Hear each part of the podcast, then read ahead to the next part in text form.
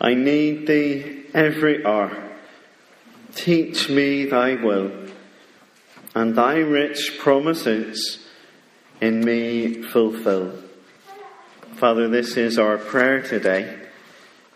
We pray that you would indeed speak to us, that we would hear your voice and live for you. We ask this in Jesus' name. Amen.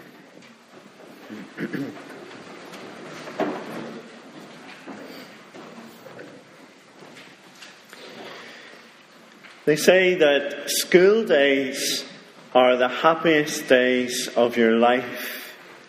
You just don't realize it at the time.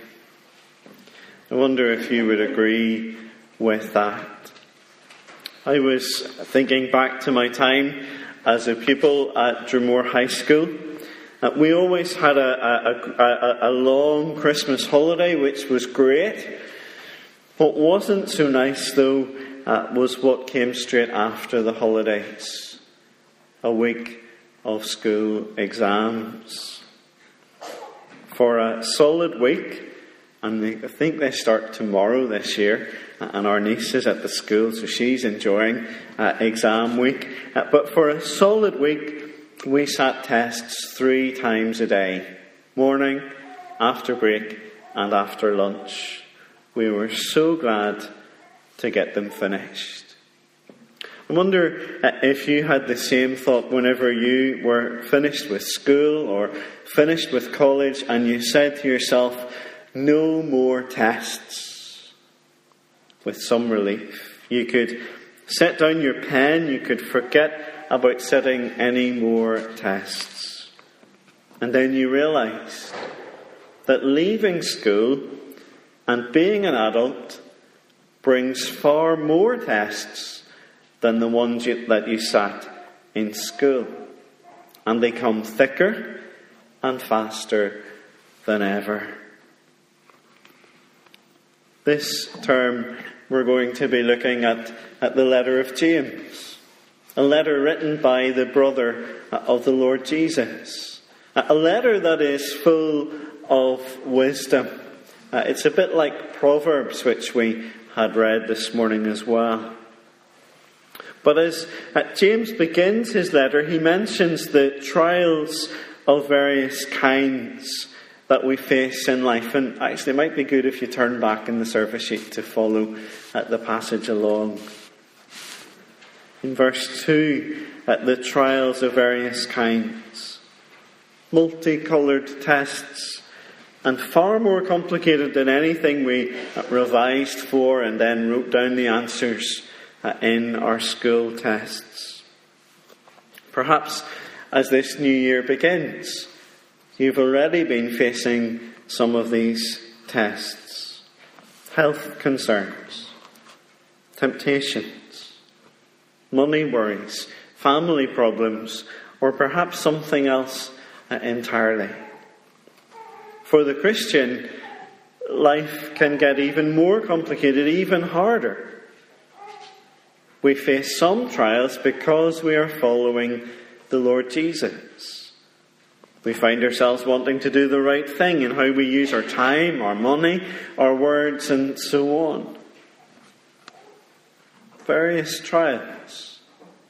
And you may be wondering what to do or how to cope with what's coming at you. And if you're thinking to yourself, well, I don't know what he's talking about, I, I'm not facing any trials at the moment, don't worry, they will come. So listen in to be ready for that moment. James gives us some advice for meeting these trials of various kinds. You see, the tests that we face in life are just like the tests that we faced in school. They show us certain things how we're progressing, what we don't know, where we stand, and the end results. Now, as James begins his advice, we might think that what he says is a little bit strange. Look at it with me uh, in verse 2. Uh, you might even want to say to him, You're not wise. Look at verse 2. Count it all joy, my brothers and sisters, when you meet trials of various kinds. Count it all joy? Seriously? No one in my class came into school on the morning of the tests full of the joys of spring. We were all, oh, it's exam day.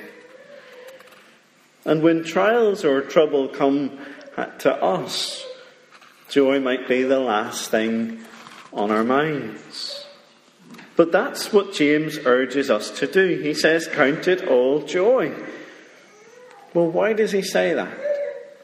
Because tests show us how we're progressing. They are markers of our growth and make us grow even more. Notice that James doesn't say that the trials are a joy in themselves. You know, don't be glad that troubles come as if you're some sort of masochist. No, count them joy because of what they do in us and for us. He continues, For you know that the testing of your faith produces steadfastness. And let steadfastness have its full effect that you may be perfect and complete, lacking in nothing. So when you face a trial, it produces steadfastness in you, stickability. You become stronger, more able to stand the next time something comes your way. And as you keep standing, so you become complete, lacking in nothing. Tests show us how we're progressing, how we're getting on. So, how will you respond to the trials that you're facing this week? Or the trials that will come this year? See how God can use them to teach you and to grow you. But sometimes tests also show us what we don't know. I was trying to uh, remember the worst exam that I ever had, but I've obviously blanked it out of my mind. I uh, don't want to think of it even. But imagine that you only get 30% in a science paper or something like that. It shows that you need to work harder, that there were lots of things that you didn't know uh, in the exam. And these trials of various kinds can have the same effect in our lives. We realize that we need help. We realize that we're lacking in wisdom, in, in knowing what to do or how to cope. Well, James has some wise words for us in verse 5. He says, If any of you lacks wisdom, let him ask God, who gives generously to all without reproach, and it will be given him. How simple is that? Ask God, and He will give us wisdom. When we see our need, when we ask God in faith, He will give us what we need. But then James goes on to urge upon us faith, not doubting. He says, For the one who doubts is like a wave of the sea that is driven and tossed by the wind. I love sitting and watching the sea. Not, you know, the waves that are rolling up the beach, but the waves are slightly further out. And they're all over the place. It's never the same from one minute to the next, from one day to the next. The waves are always in motion, always being blown about. But we're not to be like that, back and forward double minded, unstable. God is the generous giver who gives us what we're lacking, so trust Him to hear and answer your prayers. Tests show us how we're progressing. Tests also show us what we don't know. Another thing that tests do uh, is show us where we stand. The next class after exam week was always a nervous one because we would get our answer papers back with red ink all over them. with a mark on it, and within a few minutes, everyone had worked out where they stood in the class. There was one girl in, in my class, Joanne, who was always top, and everyone always tried to beat her, but no one ever did. It rarely happened. Well, here in verses 9 to 11, James says that these trials that come remind us of our standing. He speaks to both the lowly and to the rich, urging them to boast in their position. But notice that it isn't what you would expect. It's not that the rich are to boast because of their wealth and that the lonely therefore have nothing to boast about. Look at verse 9. Let the lowly brother boast in his exaltation, and the rich in his humiliation, because like a flower of the grass he will pass away. As the trials of life come, we're to boast in the standing that we have through the gospel, our position in Christ. You see, it's not just lowly and rich. It's the lowly brother, the Christian believer. And the parallel, if unspoken, rich brother. You see, in Christ, the lowly are lifted up, even if they face poverty and desperation. Their spiritual status is the thing to focus on, the thing to rejoice in, to boast in.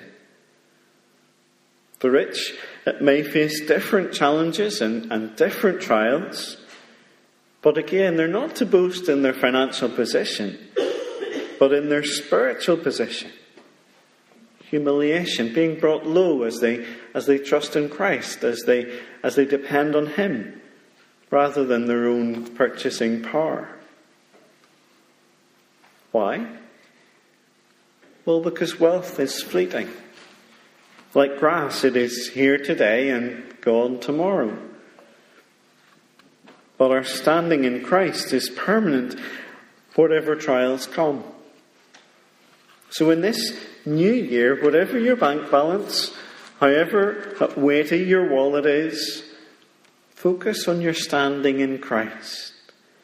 That you've bowed the knee in submission to Him. That you've been lifted up in Him.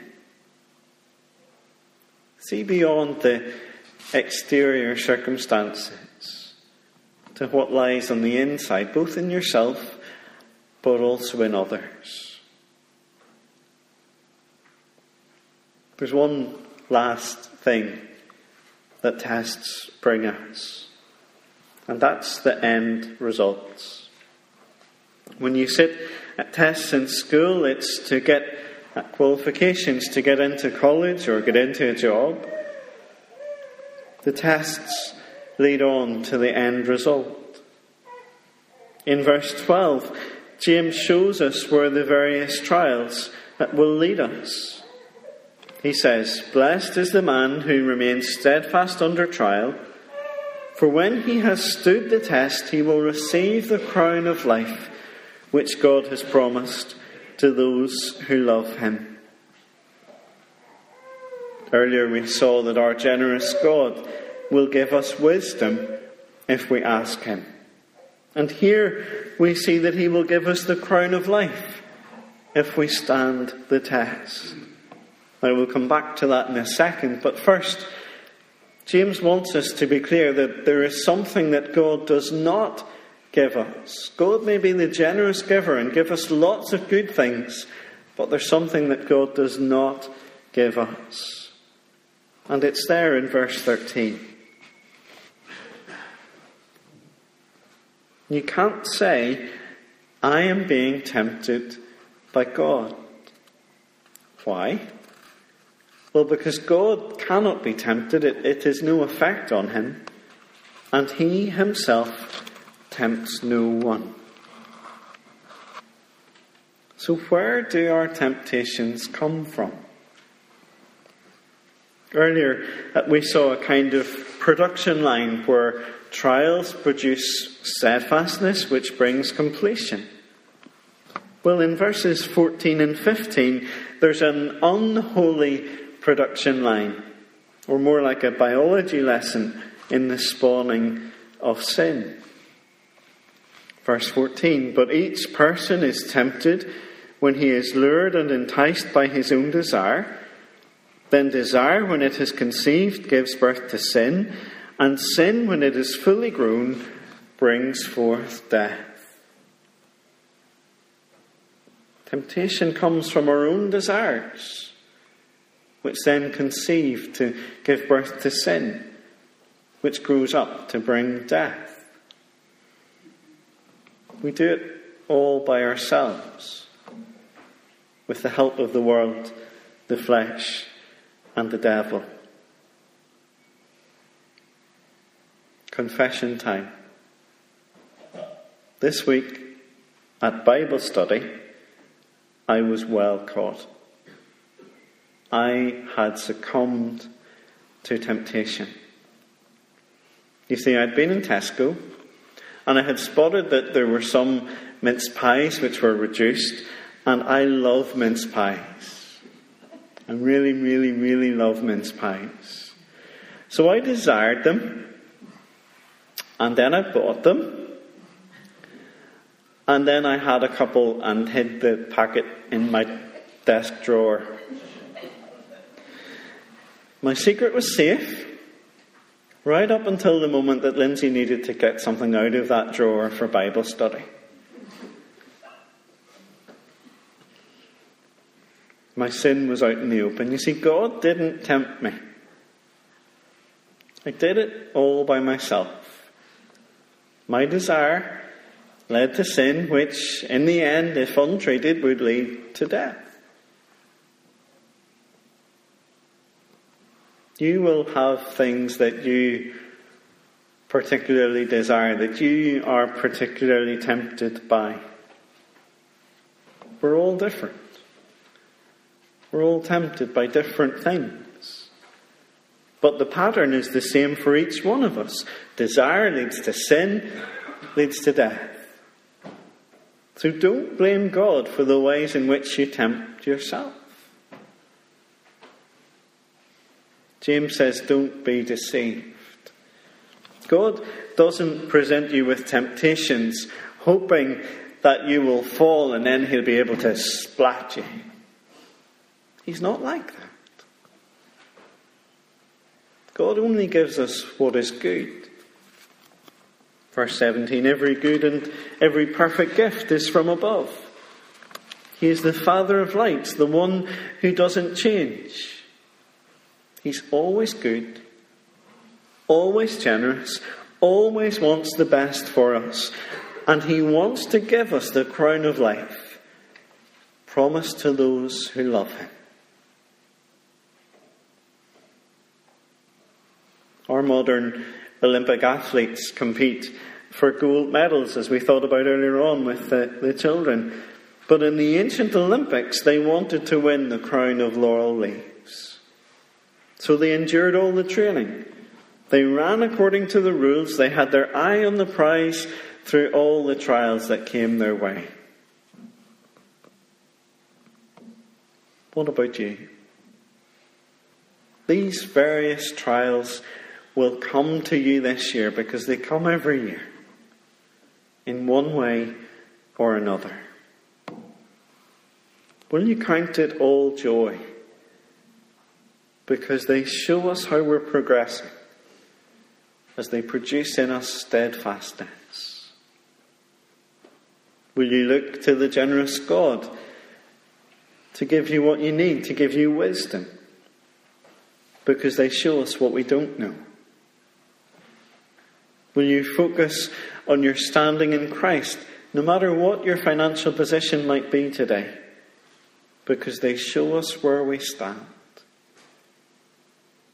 And will you look to the finish line, past all the temptations which we bring upon ourselves, to persevere, to, to stand fast, to keep going, to receive that crown of life?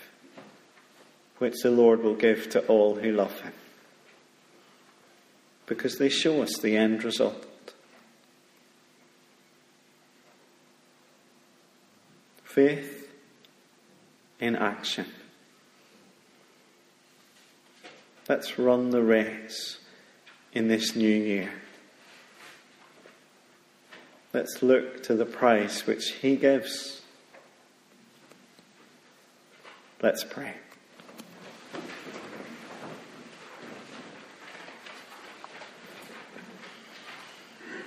Heavenly Father, we thank you for James, the brother of our Lord. We thank you for the wisdom that he has written to the church, to us. We pray that you would help us to hear what you would say to us as we face these trials that will come this year. Help us to look to you. Help us to stand fast. And help us to know your goodness and your faithfulness. We ask this in Jesus' name. Amen.